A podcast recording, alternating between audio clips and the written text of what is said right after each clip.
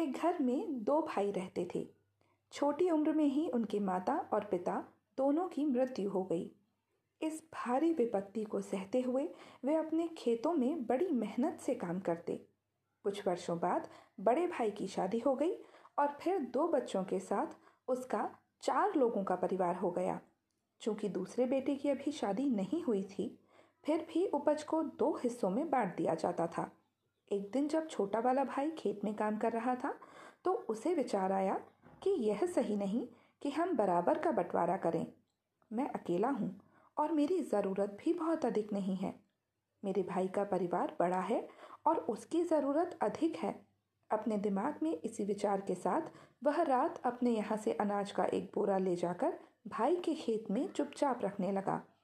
इसी दौरान बड़े भाई ने भी सोचा कि यह सही नहीं कि हम हर चीज़ का बराबर बंटवारा करें। मेरे पास मेरा ध्यान रखने के लिए पत्नी और बच्चे हैं, लेकिन मेरे भाई का तो कोई परिवार ही नहीं। अतः भविष्य में उसकी देखभाल कौन करेगा? इसलिए मुझे उसे अधिक देना चाहिए। इसी विचार के साथ वह हर दिन एक अनाज का बोरा लेता और अपने भाई के खेत में रख देता। यह सिलसिला बहुत दिनों तक चलता रहा, किंतु दोनों भाई हैरान थे कि उनका अनाज कम क्यों नहीं हो रहा है। एक दिन एक दूसरे के खेतों में जाते समय उनकी मुलाकात हो गई।